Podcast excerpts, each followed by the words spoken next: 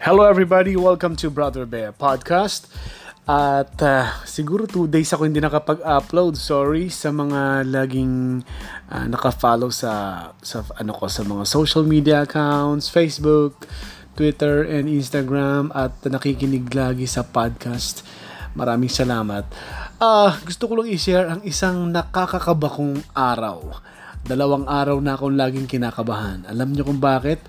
Because eh eto um na-invite ako ng EP ng isang newscast program sa UNTV na pansamantala ay uh, palitan ko muna si Mr. Bernard Dadis doon sa kanyang uh, news break and isa yung yung noontime noontime ano nila uh, newscast uh, C News sa UNTV yang kabang kabang kabang kaba ako nung unang araw. Ano ba ngayon? Today, April 8, April 7. Sabi ko, ah, diretso to ng ano? Sabi niya, diretso daw ng uh, uh, newscast ng 11.30 to 12.30. Uh, after ng isang program ni Kuya Daniel Rason, after that, kasi may ano, yung sa Serbisyong Bayanihan, yung bagong program niya, na parang radio and TV program na uh, public service program. Susunod yung C News ng UNTV. Doon ako upo. Sabi ko, what? Talagang kinabahan ako. Sobrang kabako. At uh, kinompose ko na lang ang sarili ko at nagbasa ng uh, ng news items na babasahin kapag naka-live na. So yun, uh, pero tuwang-tuwa ako dahil uh, ano to pa ng dream ko uh, na mag, mag-news sa TV.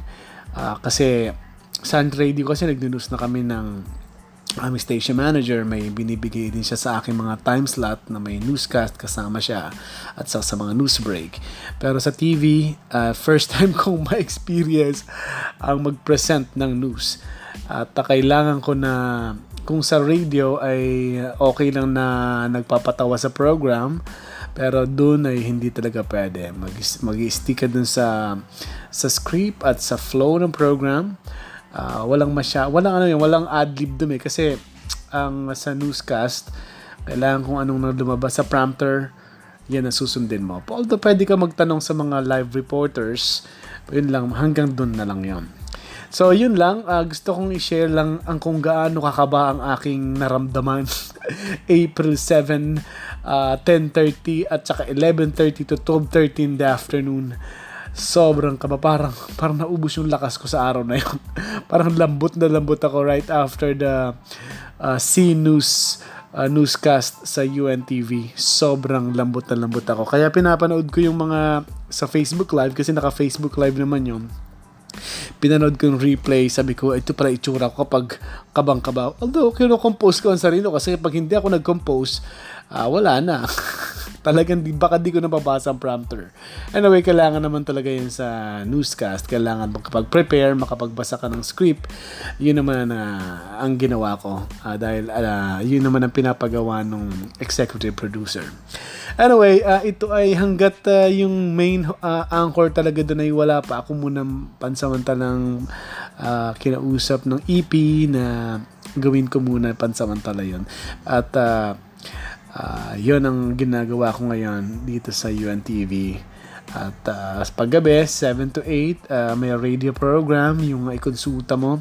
May lawyer naman doon and doctor na na-consult ng free on the air. Kaya baka ikaw, ayaw, uh, sa program ng MWF yon 7pm to 8pm sa radiolaverdad.com Pwede ka makapagtanong sa ano doon sa doktor, baka hirap ka makapunta sa ospital or takot ka pumunta ng ospital. May mga takot talagang pumunta ng ospital ngayon.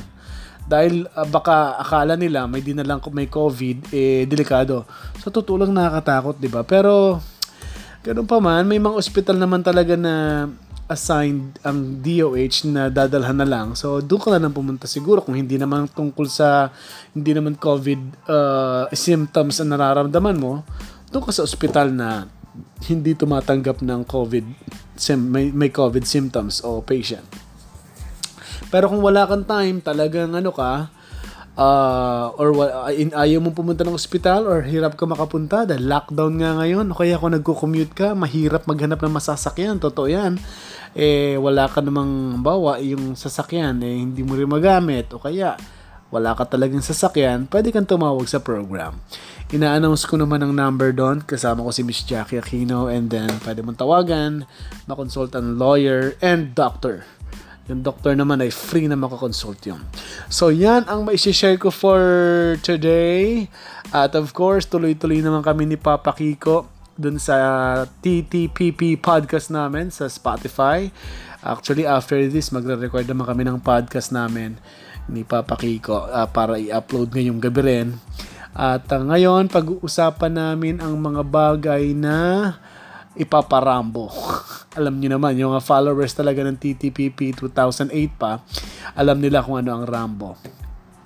Ito yung mga gusto mong, mga sama ng loob mo na gusto mong sabihin sa, re, sa radyo. Sabihin mo sa podcast. Tapuputo ka natin yan. At uh, tuturuan din ako ni Papa Kiko doon ngayon ng mga bagong ano eh, mga bagong uh, uh, mga slang words sa Australia. Tuturuan daw niya ako at saka meaning nun. Okay, sasabihin niya sa akin. Anyway, at saka isa pa, gusto ko lang uh, i-mention si Papa Carlos. Y- yung dati kong katrabaho ito sa Bicol, sa Naga. Uh, ano ko siya, co-DJ ko siya uh, tawa kami ng tawa niyan dati nung nagno-newscast kasi sa FM may news break din diyan eh. Sa, kami ang gagawa ng news, uh, kami rin magbabalita niyan. Kami rin maglalagay ng sound effects niya, background music niyan or bed music. At uh, pati sound effects, kami rin ang pipindot niyan. Yan ang kagandahan kapag DJ ka. Nag-start class DJ, uh, kasi lahat ikaw ang gagawa niya, hindi technician may mga AM station, news radio station na ang mga sound effects, bed music, lahat na gagawa ng, gagawin niya ng technician. Pero kapag DJ ka, you play music, nag-adlib ka, may guest ka, may caller ka, ikaw lahat gagawa niyan. Yung equipment, ikaw ang gagamit niyan. Hindi ang technician. At buti na lang si Papa Carlo, nakatrabaho ko din niya sa ganyan. Nag-news kami noon. Uh, habang nagbabasa kami ng news item. Palitan ata kami eh. Dalawa kami, parang may news program na kwalitan kami ng, ng, ng, sa segment, magpapalitan kami. Napunta sa akin yung ano, napunta sa akin yung may, may German na, German name. eh, nung binabasa ko na, uh, Chus- Chusudovsky ang nakalagay. Chusudovsky. German ata yun. Hindi ako nagkakamali. Tawa kami. Talagang hindi ko mapigil ng tawa sa ere. Ang ginawa ko na lang, uh, binanggit ko yung pangalan ng pinilit ko talaga matapos yung newscast nang hindi halatang tumatawa sa ere. Pero tawa kami ng tawa off-air. I-off ko yung mic, tawa kami, tapos pag-air, balik dun sa news item na hindi tumatawa. Para para hindi masira yung yung segment ng ng news. So, grabe doon si Papa Carlo doon ko nakasama sa mga ganong eh, eksena sa radyo. Uh, siya kasi ang program niya talk show din sa gabi, tsaka maraming bisita dati mga ano eh, mga bisita yan ng mga maraming friendly kasi yan, maraming mga bisita yan. Uh, at ngayon, teacher na siya na, sa DepEd sa Pamplona, sa Camarines Sur. At yung family nila, family niya, mga friends niya, nagkasundo-sundo sila na mag ano, magbigay ng free food sa mga frontliners sa Kamsur, sa malapit sa Pamplona, Camarines Sur, sa Bicol yan. So, salamat sa mga tulad nilang mga lumilingap, nagbibigay ng free food, at nagbibigay importansya sa mga frontliners natin. Sana dumami pa ang mga ganyan sa panahong ito dahil uh, kailangan nila yan ng mga tao, ng mga frontliners natin. Marami nag akala nyo ba ma- ma- madali ang trabaho ng mga nasa sa police, mga checkpoints, mga AFP. Tapos meron pang yung mga nagche-check ng temperature, ginagawa din ng mga pulisyan, may mga health workers diyan ang iba nasa ospital, uh, ang daming pasyente, napapagod daw sila. Pati mga pulis, pagod na rin sila. Kaya malaking tulong na makita, makita tayo, makita yung mga tao na binibigyan, ina-acknowledge sila nabigyan ng food dahil, oh, kain muna kayo, alam namin gutom na kayo. Di, hindi na sila bibili, hindi na sila mag-aabala, diretso sa trabaho nila habang binibigyan nyo ng food. So, yun ang ginagawa ngayon eh, ni na Papa Carlo, ni, ni Teacher Russell, ang Brondo family, and mga binibilang binanggit sa, sa post niya ng mga pangalan na tumulong din sa kanila ng bumili ng styro para lagyan ng mga pansit. Parang ang sarap ng pansit nga eh. Sana natikman ko rin yung Papa Carlo pansit na yun. Ano? Masarap, masarap kasi magluto to eh, si Papa Carlo. So, so lahat, kasi may na-feature din kami yung mga nakausap namin sa radio show, dun sa coverage namin with our station manager, dito sa Radyo La Verdad, yung mga nagluto din sa mga bahay nila, para sa mga ano naman, health workers sa mga ospital. Nagluto sila kasi sobra-sobra naman ang pagkain nila sa bahay, medyo may kaya. Uh, yung niluto nilang pagkain, di, pi, ilalagay lang nila dun sa may gate nila kasi bawal lumabas. Dadaanan ng mga health workers sa isang ospital sa sa Bulacan, dadalhin nila yon At uh, tsaka nila kakainin. Uh, mga dinner, dinner lagi ang niluluto niya. Oh, malaking tulong na, di ba? So, imbis na bibili pa sila, mag-aabala pa sila para kuma magluto o kaya bibili ng pagkain, dadaanan na nila, may dadala na lang sa ospital.